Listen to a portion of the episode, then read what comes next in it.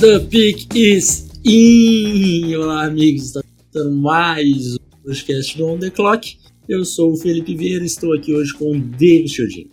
Salve, salve, meus amigos! Agora ressaca após Super Bowl batendo forte, mas os preparativos para o draft a mil, a mil, a mil, a milhão. Nosso guia a mil, Felipe, certo? Estamos entrando na reta final dele e está tudo ficando muito legal. É isso que eu tenho a dizer.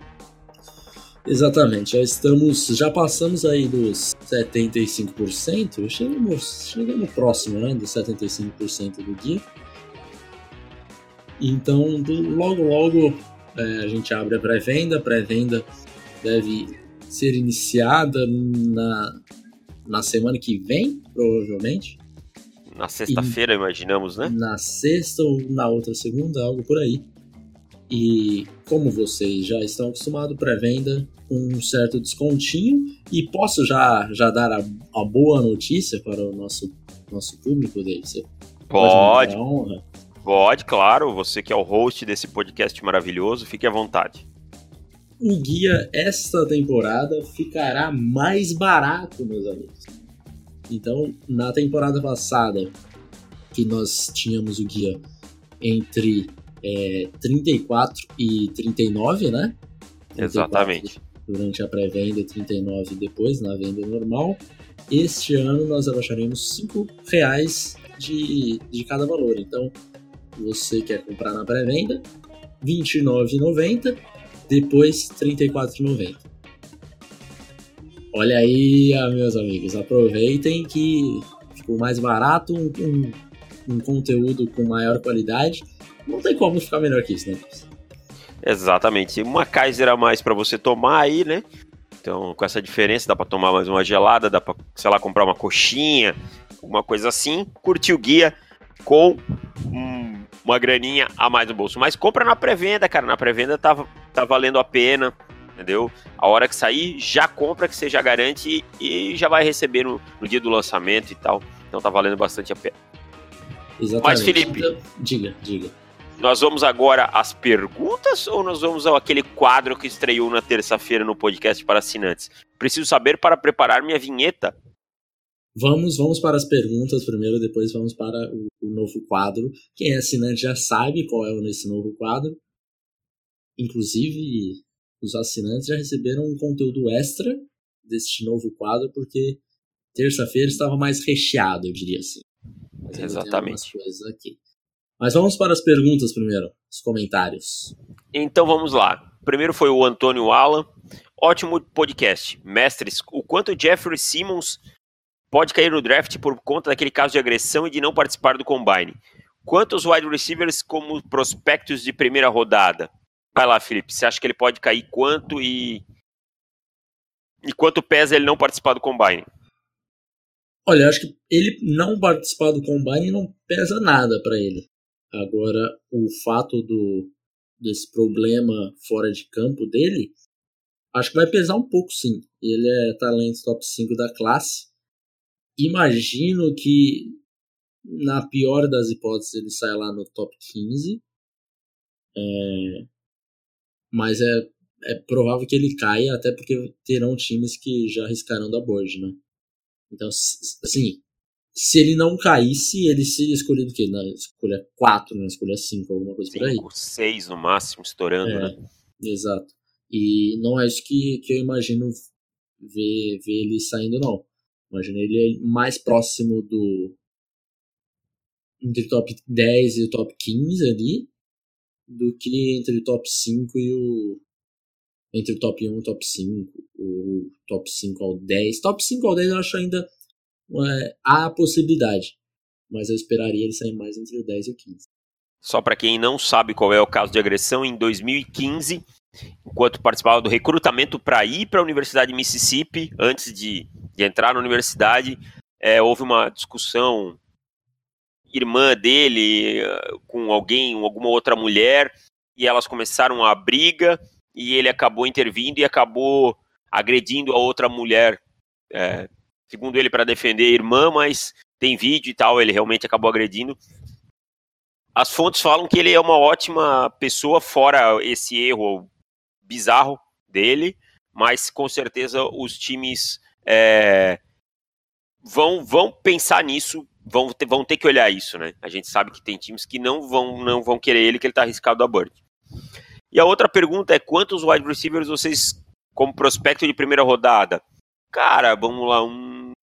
Aí só no guia. Podemos só no guia, mas. Por cima aí, por cima. É... Vai ter o DK, Metcalf, Ryan Ridley. É, Riley Ridley, Kelvin Harmon. E, e deu. e depois aí é, pode estar tá por ali também. Por ali. Marquis Brown pode pintar desses, ali. Alguns desses não estejam na primeira rodada, estejam na segunda. É. Mas estão aí, próximos, para vocês saberem, só, só no guia mesmo. Pedro Nepomuceno, vocês acham que os Bengals podem subir pelo, Hes, pelos, pelo Haskins? Desculpem. Cara, acho que Poder pode, mas eu acho que não é uma coisa que vai acontecer. Eu acho que, querendo ou não, o Andy Dalton é um QB que deixa um certo conforto. Por quê? Porque ele não é terrível, ele não é bom, mas ele não é terrível.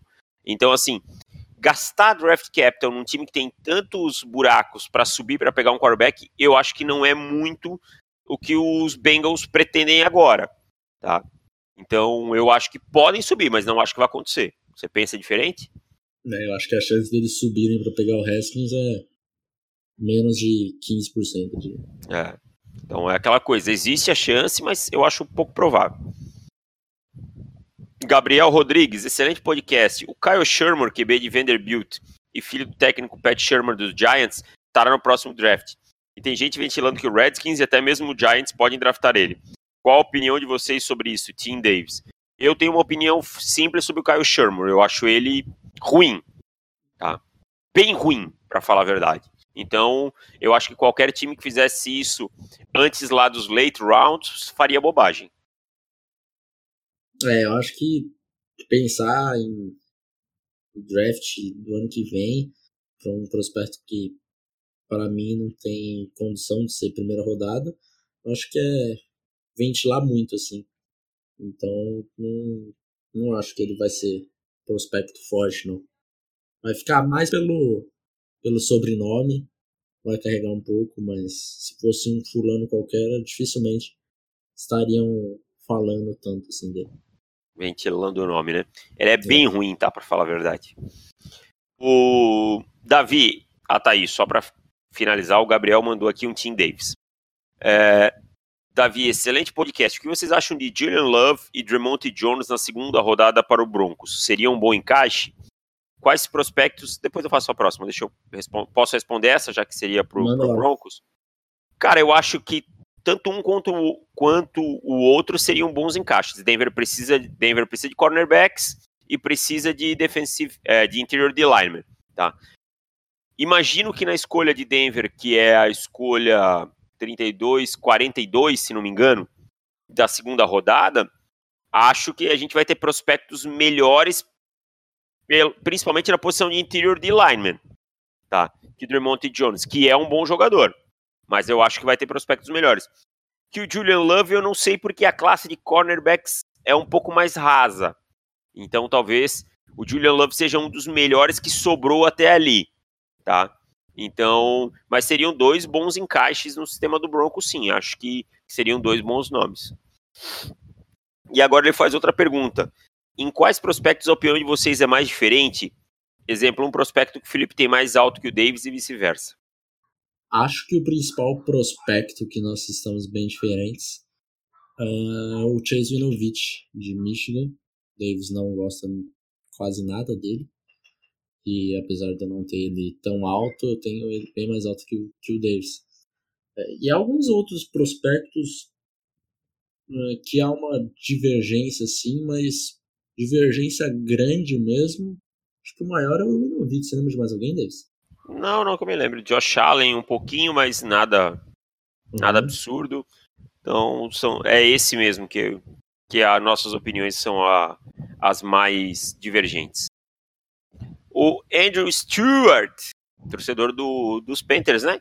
Exatamente, e assinante do. Do On The Clock. É, o Andrew, lá do Rio Grande do Sul. É, Jonah Williams no ano passado seria o T número 1 um, ou Mike McGlinchey era melhor? Jonah Williams, para mim, seria o T número 1. Um. para mim também seria o T número um. Eu não tô entendendo, cara, porque é muito diferente do que o tape mostra para mim. Esse burburinho que o John Williams não é jogador de primeira rodada, que o, e eu esse realmente eu bato e cravo que ele é um offensive tackle de primeira rodada de top 10, tá? Cravo. Cravo porque tecnicamente ele é muito refinado e ele tem ferramentas para ser um offensive tackle. Sabe o que me lembra? Me lembra. Uh, sabe o que vai acontecer com o John Williams? Vai acabar acontecendo o que iria acontecer com a Zaya Wim. Todo mundo, inclusive nós, botamos ele como guard, e eu acho que isso é um erro nosso do ano passado, como guard. E o Bill Belichick botou ele na pré-temporada como left tackle e afirmou que iria usar ele como left tackle. E ele era bem menor que o John Williams, tá? Bem menor que o John Williams e eu acho que ele era menos refinado tecnicamente que o John Williams. Então começou uma, uma onda na NFL nos últimos anos de querer mover jogador para a posição que ele nunca jogou e tal por qualquer coisa. Então eu cravo para mim que John Williams é um é um offensive tackle top 10 e é melhor que o Mike McGlinch. É, e ele era tinha muito desse desse assunto dele como guard, assim como tem o do, do, do, do Williams também, por causa do, do tamanho do braço, da envergadura.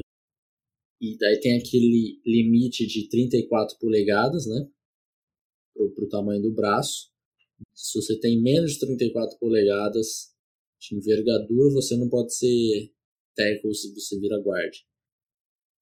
Só que assim, tem tantos tackles na NFL que, que foram bem sucedidos tendo menos de 34 polegadas o Joe Thomas, menos de 34. Jason Peters, menos. Que, que o Taylor Lewan também tem menos. É... E assim, a lista é bem grande, inclusive. Então eu não sei por que, que continua insistindo no. Ah, se ele tem envergadura menos disso, virou guard. Sendo que o principal é como ele usa essa envergadura. O cara pode ter envergadura de 35 polegadas e usar de uma forma pior do que o cara que tem de 33, entendeu?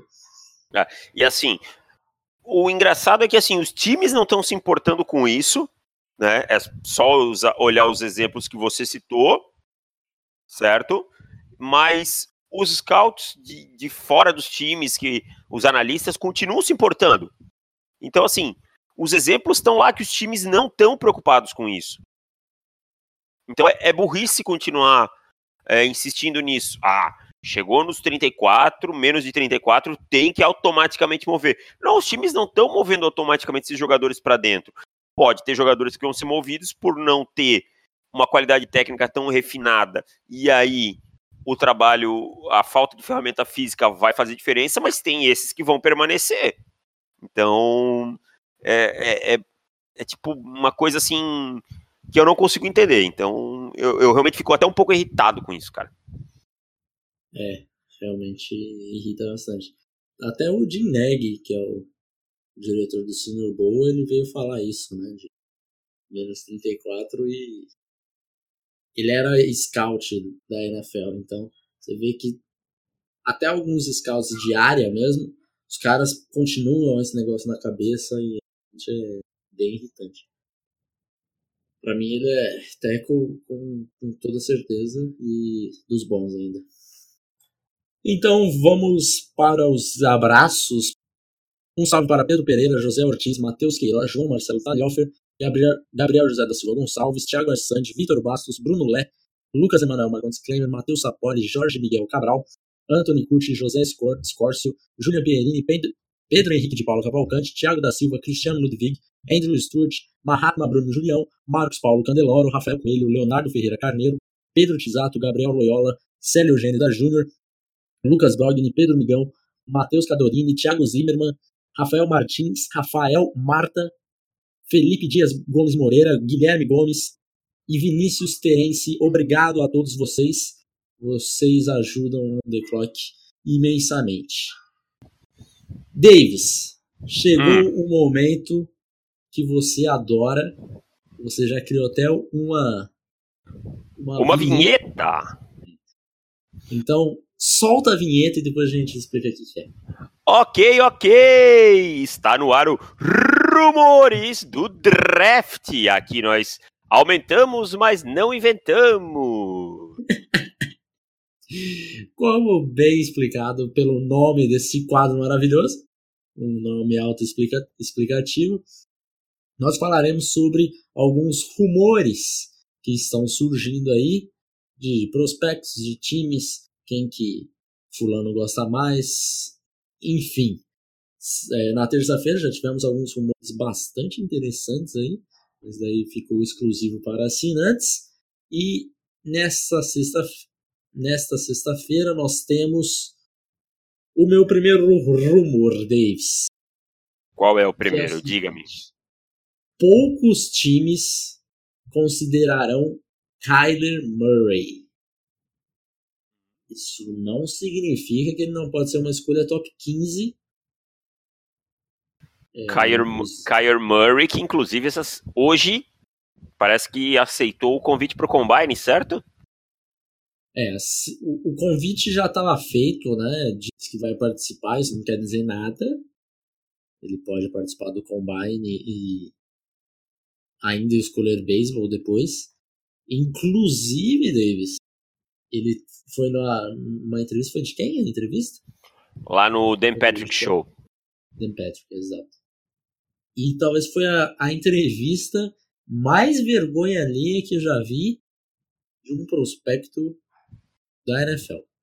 E de um ganhador de Heisman, né, cara? Um cara que deveria estar tá pronto, que deveria estar tá ali pronto para responder. Então não vai, cara. Se é pra ir daquele jeito, que o cara perguntou para ele se ele ia pro combine e ele não sabia o que responder. Eu não o cara sei, perguntou. É, você vai jogar beisebol, futebol americano? Não sei. Você vai ter Pro Day? Não sei.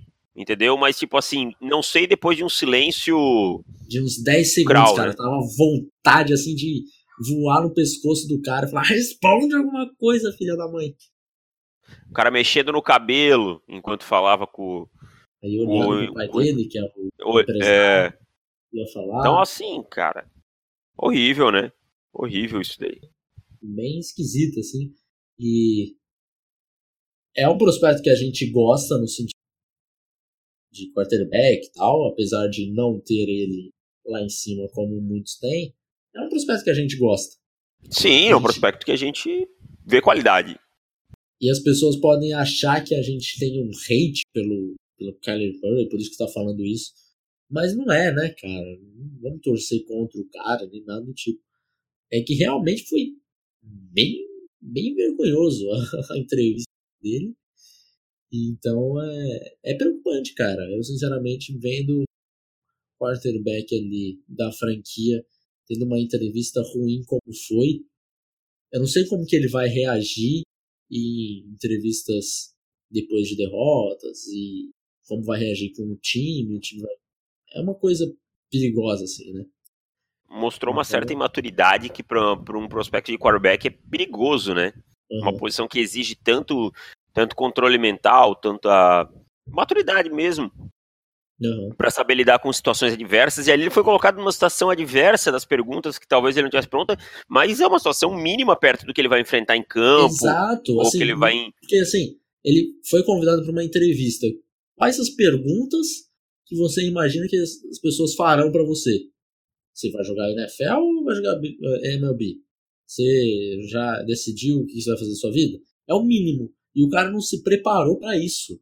É, isso que é o mais preocupante. Se fosse uma pergunta, é, algo que realmente pegou ali de surpresa e tal, aí tudo bem. Né? Você ainda consegue relevar, mas foi uma pergunta muito, muito simples Óbvia que aconteceria, né? Óbvia. E o silêncio constrangedor ali realmente foi meio preocupante. É, mas enfim, ainda não sabemos se ele irá para a NFL. E acho que esse, esse, esse fator de não saber acaba prejudicando ele cada vez mais.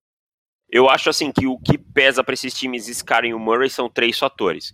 Primeiro, essas entrevistas ruins, essa esse falta de preparo.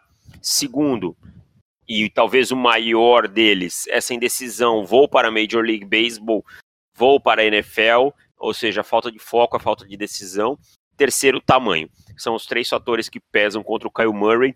E assim, cada time pode excluir por um desses motivos, não precisa ter os três, tá? Tem times que vão riscar da bird por simplesmente pelo tamanho, tem time que vai riscar da bird pela questão do beisebol, tem time que vai riscar da bird por questão de de não achar que ele está pronto, preparado para ser um franchise quarterback. Tá? Então eu entendo que esse rumor aí tem, pode ter um fundo de verdade muito grande e eu não vejo muitos times interessados em Kyle Murray, principalmente, especialmente em primeira rodada. Eu acho que vão ser poucos. É. Acho que terão. Eu acho que os Dolphins é um time que que arriscarão. Então, de repente, ele estando lá, saindo na 13, as pessoas vão falar, pô, saiu na 13, normal. Mas se de repente os Dolphins estivessem na 18, ele sairia na 18. Enfim, é... vamos ver que o Kyler Murray ainda tem uma novela grande aí pra gente descobrir o que vai acontecer. Rumor número 2, Davis. Daniel Jeremiah acredita.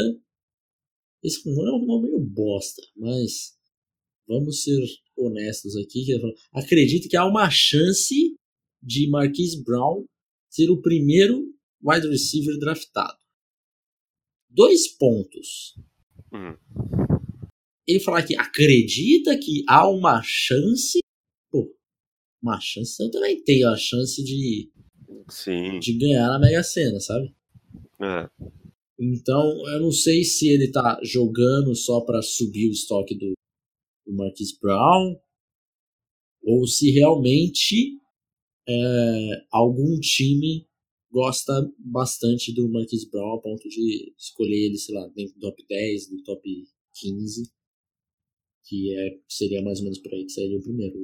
Cara, eu acho que o Marquis Brown é um jogador que acabou ganhando estoque, como eu falo, são os wide receivers que lucram com esse trabalho de Percy Harvin um pouco mais atrás, e aí dos Tarek Hills da vida, e desses é, jogadores mais dinâmicos aí que podem alinhar no backfield, que recebem passes, que recebem esse passe curto e avançam, essas, é, essas jogadas de sweep e tal. Eu não vejo por que um time draftar o Marquise Brown top 10. Tá? E eu vejo aí alguns, pelo menos aí, sei lá, dois, três, quem sabe quatro recebedores mais interessantes que o Marquise Brown nesse draft.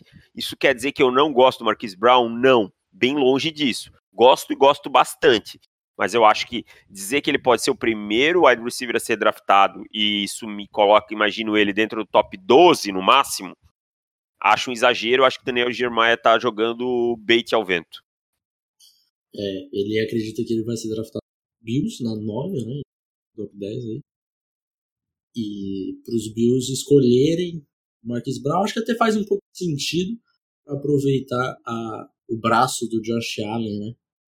E o Marquis Brown esticando o campo. Até acho que faz um pouco de sentido.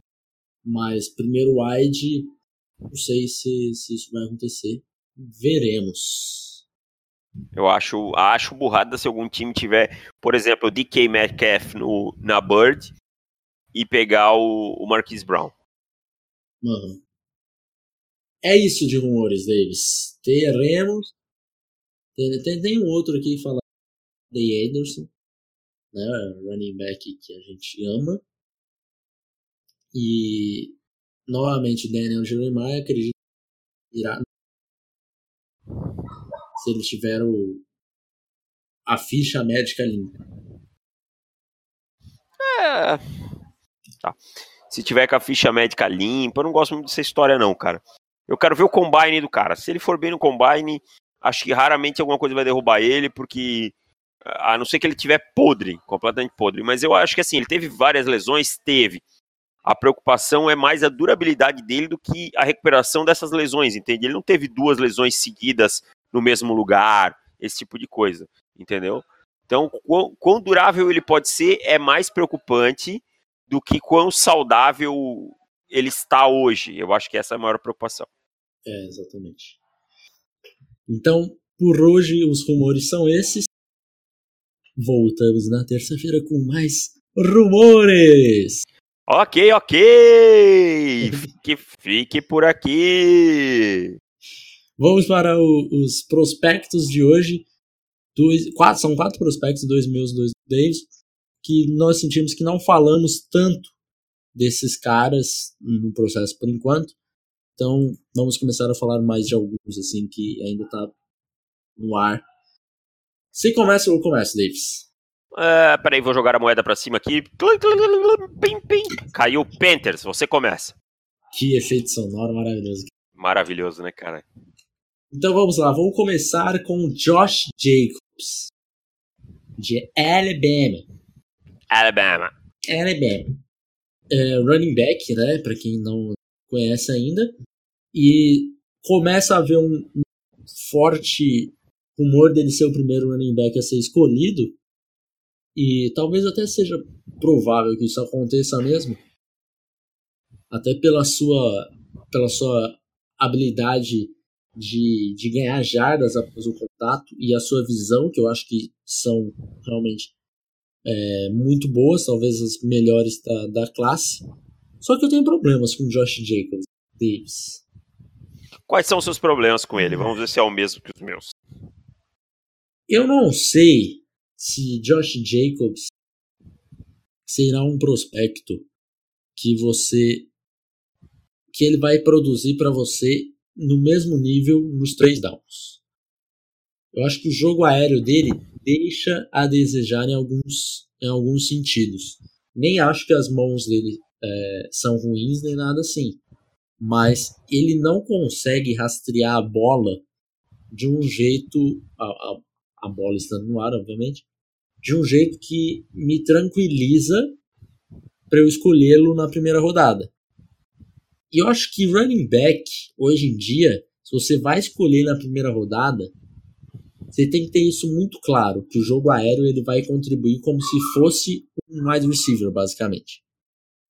Então essa falta dele de é, produzir num, numa Rota Wheel, numa Texas, é, me preocupa um pouco. Então hoje eu não teria é, ele selecionado na primeira rodada por causa disso. Junta a isso também que ele teve problemas de fumbles na sua, na sua carreira, né? E, e por mais que foram apenas três fumbles na, na carreira, ele não tem um número de carregadas muito alto. Então, ele, ele divide muito, né? Com o Najee Harris, com o Damien, com também. E isso acaba, se você tirar a média, quantidade de fumbles dele por, por carregadas não é baixa, não. É, então, assim, são duas coisas que me preocupam um pouco. Acho que a proteção do passe dele, ele até tem a vontade disso. Tanto é que no jogo terrestre, ele, quando é no jogo terrestre, ele precisa bloquear para outros é, corredores, ou até mesmo em screen, alguma coisa assim, ele bloqueia bem. Só que dentro do pocket é, não me agrada. Então, cara, eu só quero fazer uma colocação, eu concordo com tudo que você falou, que assim, às vezes vão dizer, ah, ele não foi tão utilizado no sistema recebendo passe. A verdade é que assim, o Najee Harris e o Damian Harris, que, que eram os dois jogadores que é, dividiam o backfield com ele na última temporada, tem números bem superiores é, recebendo passes. Não são lá aqueles caras que você vai dizer, nossa, sensacionais recebedores, mas tem números bem melhores. Então, para mim, é, denota uma clara dificuldade dele no jogo aéreo mesmo, e aí Nick Saban não tá preocupado em melhorar ele para a NFL, tá preocupado em ganhar e tirava ele de campo nessas situações e colocava os outros dois. Uhum. Então, então para mim, claro, o problema dele, eu concordo com você. Eu acho difícil hoje na NFL você draftar um running back alto que não, não tem a capacidade de te ajudar no jogo aéreo. Então, fico bem preocupado. Posso falar do meu primeiro prospecto? Sim, diga, diga. Você tem aí. Então, cara, eu tenho um nome aqui que para mim é muito, muito, muito subestimado. Eu entendo por que ele é tão subestimado, tá? É, jogou num, num, time que teve um quarterback freshman esse ano, que teve muitos problemas, o time perdeu bastante que é o Stanley Morgan Jr., wide receiver de Nebraska. Tá? um wide receiver de 1,83 praticamente, aí 87 quilos. Um jogador é, com uma aceleração boa, é, uma boa velocidade, uma habilidade atlética boa em todos os sentidos, boa impulsão, é, tudo, mas duas coisas que me agradam muito. Primeiro, muito inteligente, muito inteligente mesmo, fazendo ajustes nas rotas, na profundidade das rotas, achando espaços no meio do campo, conseguindo o release certo. Então, um jogador muito bom, muito inteligente. Sempre sabendo o que a situação do jogo pede. Uma coisa que me incomoda demais em wide receivers é terceira para sete, ele vai fazer uma rota comeback, tá? E aí o cara para em cinco jardas. Eu fico tipo muito, muito, muito puto com esse tipo de coisa. É, ou é terceira descida e ele vai fazer uma rota cross e ele faz ela muito curta, uma shallow ou alguma coisa assim, entendeu? Cara, terceira descida é a jogada que ou você converte o teu time vai pro punch entendeu? Você tem que ter essa noção. Outra coisa é a questão do relógio no final dos tempos. Tem muito wide receiver que é, desculpa a expressão, é burro. Pega a bola, na lateral quer cortar para dentro, quer cortar o mundo, gasta 10 segundos e tal, e o seu time torra relógio. Stanley Morgan Jr. é um cara que sempre sabe em cada jogada o que precisa. Outro ponto dele é o equilíbrio e o controle do corpo dele, que é muito bom. Ele sempre sabe onde ele está em campo, na lateral do campo, para arrastar o pé. Vi ele constantemente colocando dois pés dentro do campo, que é uma coisa que o wide receiver na NCAA não precisa, uma só resolve. Uhum. E a outra coisa que me agrada muito nele é as rotas, o road running dele, que é bem desenvolvido. Tá? Além do que eu falei de toda a profundidade de todas as rotas, ele usa muito movimento nas quebras que é aquele jab step, sabe? Aquele pé, uhum. aquele pé que vai para um lado e volta para o outro muito rápido, tá? É, o, a flexão do quadril dele é boa. Ele não tem muitos passos falsos, isso é importante. O que, que é um passo falso para quem não entende? É quando você dá um passo a mais para fazer a quebra, tá? Por exemplo, você vai fazer uma quebra para a esquerda, você vai dar um passo para a direita para tentar vender essa rota, ou você vai mesmo cortar rápido e você dá um passo a mais para fazer esse corte. São os famosos passos falsos, toma tempo e dá tempo de leitura para o defensor. Ele corre bons double moves, cara, é, boas rotas com double moves, que é uma coisa que jogadores vindo da universidade a gente não vê tanto, certo? É, fazendo corner post, post corner o tempo todo, correu uma árvore grande de rotas, e assim, se você quiser ver o Stanley Morgan de verdade, vá procurar o tape dele de 2017, que é muito bom. 2018, o tape dele não vai ser tão bom porque o jogo aéreo era bem ruim. Da metade da temporada em diante, ainda evoluiu, tá? Mas é, é, é um jogador bem interessante que eu acho que vai cair, tá? Abaixo da nota que a gente tem para ele, que a gente não vai falar aqui qual é, que eu acho que ele vai cair e o time que pegar vai, vai conseguir um belo estilo. É, você tá pensando você pensa, não, mas onde você tá vendo o Morgan saindo assim em mocks recentemente? Quarta não rodada? Tô... Quarta rodada, final de terceira, entendeu? Tem mock que nem tá colocando, uhum. sabe? E assim, me lembra alguns recebedores que a gente tinha no passado que caíram e que acabaram produzindo nesse ano. Alguns jogadores, na verdade, não recebedores. Uhum. Então, Leves, vou para o meu outro jogador e dessa vez é outro running back, olha só que, que coisa. Mas um por que running back? Running back não se escolhe alto. É verdade. É verdade. Esquece, esquece. Vou, vou escolher. Brincadeira.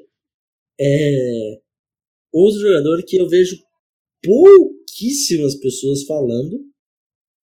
E as que falam ainda estão abaixo do que eu vejo esse jogador.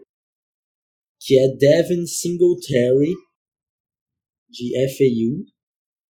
Me diz como que eu fiquei no dia que eu comecei a, a fazer dele.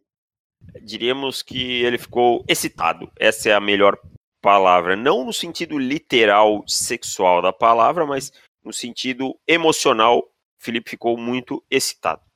Muito em, então vou, vou mudar. Vou dizer que você ficou empolvorosa. Empolvorosa. Nossa, acho que isso é pior que excitado, cara. É. Mas, então é, Devin Singletary é, é, não sei se eu posso chamar de sleeper, mas pelo que as pessoas estão falando dele, pela falta que as pessoas estão de falar de Devin Singletary, eu acho que é. Porque ele é um dos jogadores mais divertidos que eu já vi o tape ponto na história. Ele é muito legal de assistir, cara. Você pode assistir qualquer tape que você parece que vai estar vendo highlight. Ele tem a capacidade de fazer cortes tanto em tráfego, em campo aberto, que é é coisa de videogame, assim. Realmente, é, ele tem essa mudança de direção e uma agilidade lateral que é fora do, do, do comum. Assim. Realmente é elite a sua mudança de direção, a sua agilidade, os seus cortes. O que vai acabar pesando contra o Singletary é a sua altura, que ele tem 5'9 só. Então ele vai ser um jogador que muitos vão o Tariq Cohen dos Bears. E eu acho que ele é mais jogador do que o, do que o Tariq Cohen. Sabe quem ele me lembra? Vou fazer uma comparação, não, não sei nem a altura dele. Mas ele ah. pode ser um jogador tipo Tevin Coleman, assim, para mim. Sabe? É, pode ser. Bem elusivo, que, que quebra tackles. Com... Porque eu, eu tenho uma opinião que eu acho que a maioria discorda. Para mim, o Tevin Coleman que devia ser o running back número um em Atlanta. Mas. é, então, o Tevin Coleman é um jogador que me agrada mais do que agrada a maioria. Então eu acho uhum. que ele é um uhum. jogador parecido, assim, não sei se você concorda. É, o, o Coleman eu até busquei aqui para ver a altura dele. Ele tem 6'1, então assim, a altura é. Ah, é bem mais alta. É, Aham. É, e engraçado, olhando ele, ele não parece ter 6'1. Eu pensava que ele tinha um 5'11, assim, uhum. olhando pra ele. É, até porque ele não é muito pesado, né? Tem é. 6'1, mas ele tem peso de, de jogadores mesmo de, de 5'10, 5'11. Mas é, eu acho que o Devin Singletary ele tem uma, uma capacidade de, de, mudança de direção que eu acho assim o Tevin Coleman. É, o Tevin Coleman tem outras que são melhores que o Singletary, e até é bizarro, porque o Singletary, mesmo tendo 5'9, é um cara que consegue quebrar bastante tackles. Isso sim faz sentido parece que ele tem 6-0. É, é uma coisa que realmente não faz sentido. Eu acho que o, principal problema dele é, vai ser a altura, principalmente por causa do, do, do draft, vai acabar sendo mais baixo. Por ter essa altura e as pessoas acharem que ele é um running back é, como se fosse um Tariq Cohen, de utilizar em situações específicas do jogo. E eu acho que ele é mais do que isso. E proteção de passe também ele tá, tá bem abaixo, né? Tá bem abaixo, é, pecou bastante. E aí eu acho que a força física acaba pegando um pouquinho pro lado dele, né? Acho que é. ele que aí aí pode o tamanho pode pegar um pouquinho para ele aí né, nessa situação, a envergadura dele, esse... Mas eu falei do Tevin Coleman e engraçado que aí eu fui olhar, ele parece em altura, ele é muito mais parecido com o Devonta Freeman, né, que é o titular na frente do Coleman. Que é, eu não imaginei. Que tem 5'8. Uhum. Entendeu? E que é um titular na NFL, então não é um impeditivo. Tá? Não, vai, não pode ser um impeditivo. É um jogador muito elusivo. O que eu acho que, eu, que me agrada muito no Singletary é a capacidade dele de fazer os defensores errar o ângulo. Sim. É uma coisa bizarra por causa da mudança de direção dele, que é, que é muito boa, cara.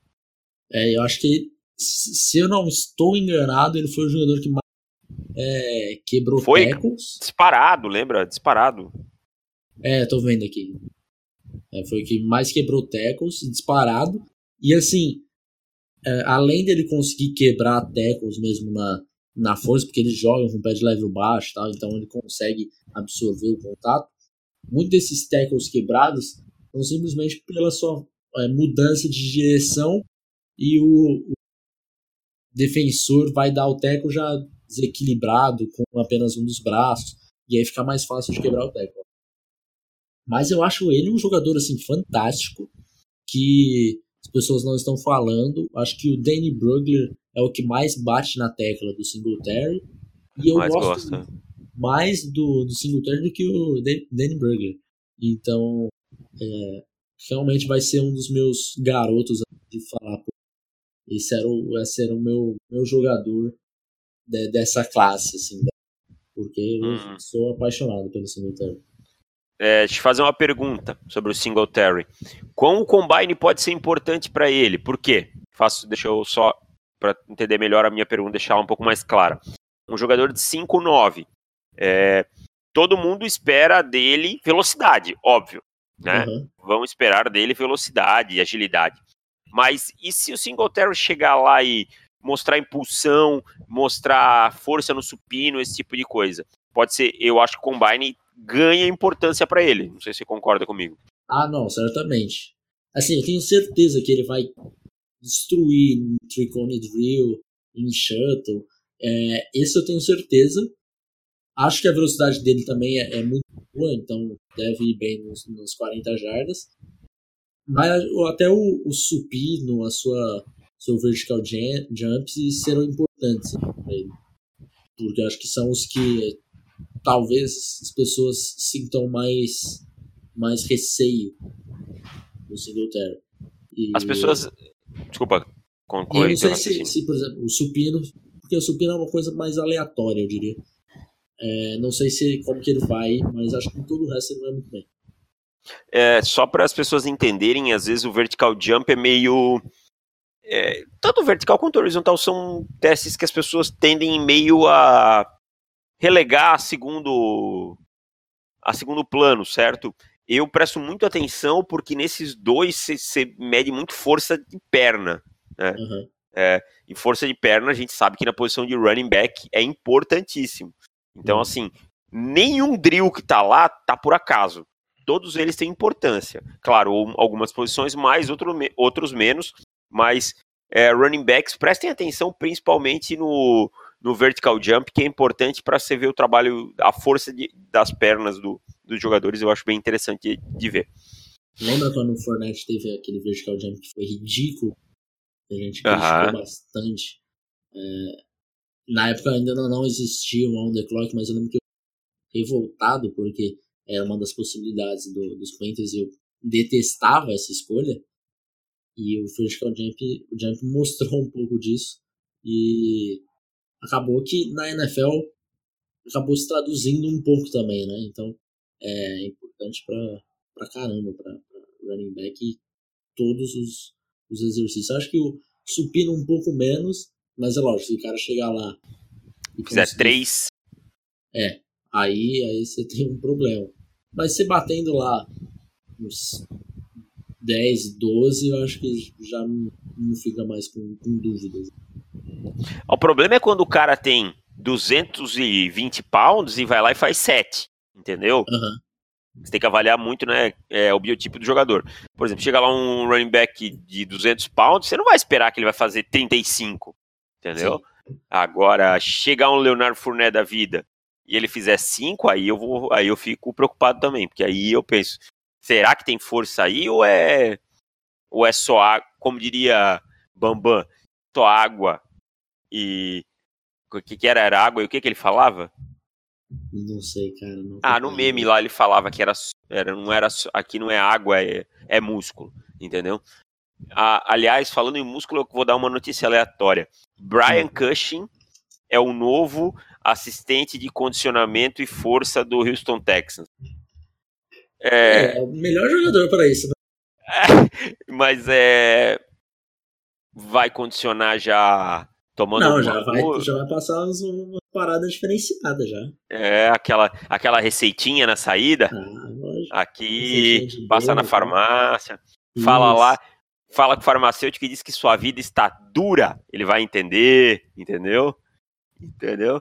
Então vai lá e, e fala com ele que, que, dá tudo certo.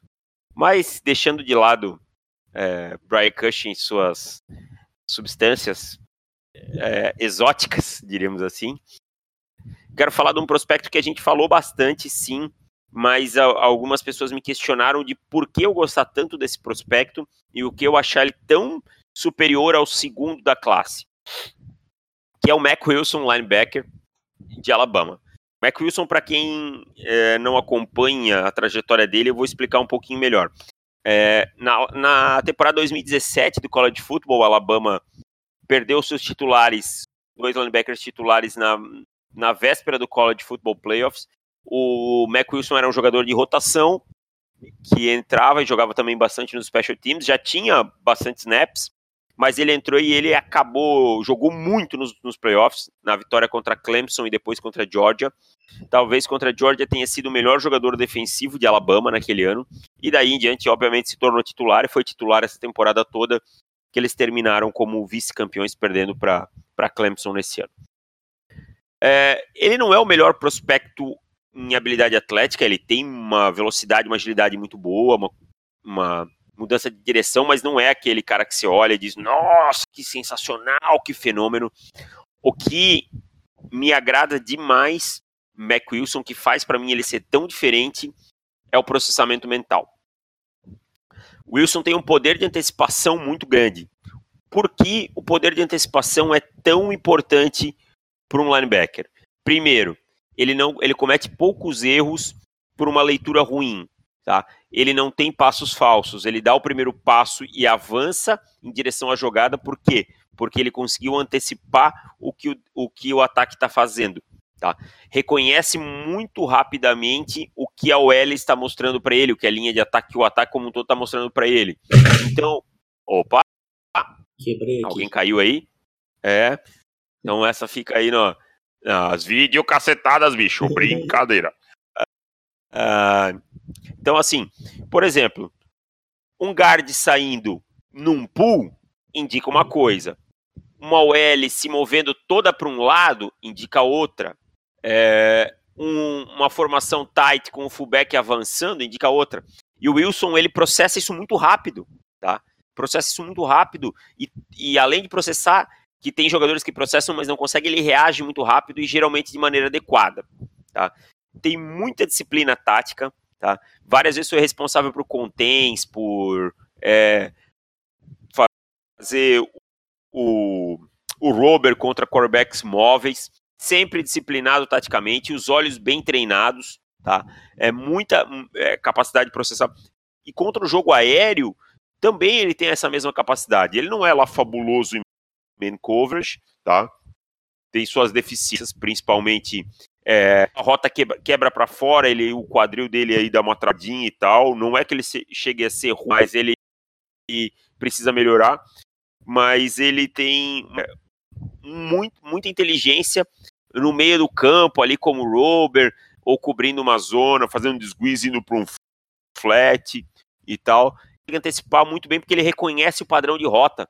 O que rota cada um está correndo, e ele tem uma, uma coisa que me agrada muito, e que é mais comum a gente safety, que é uma visão periférica muito boa. É, às vezes ele está na zona dele, o jogador está começando a cruzar é, pelo outro lado, tô que o jogador está lá, entendeu? Então ele tem uma visão periférica muito boa. Então, assim, além de todos os atributos que ele tem, que ele para mim é um muito um prospecto muito preparado já para a NFL, o processamento mental dele é o que me encanta. Ele tem que cobrir lado a lado, ele tem capacidade de marcar em zona, ele pode ajudar no man coverage, mobilidade atlética. Eu acho também que ele precisa trabalhar um pouquinho as mãos dele, mas isso me lembra muito o Rocco Smith, que eu também tinha uma ressalva ao trabalho de mãos dele dentro do box, e não foi um grande NFL, e acho que faz parte até de uma maturação do linebacker. Então, eu, eu Mac Wilson tem o Mac Wilson tão mais alto que o segundo colocado na posição, tá? É porque ele realmente é um jogador com um processamento mental diferenciado que além de processar consegue executar. Então é isso que nós tínhamos para hoje. Vamos aí sobre alguns prospectos, falamos rumores. Para você que nos ama até na terça, para você que nos ama menos, até na próxima sexta e tchau, valeu!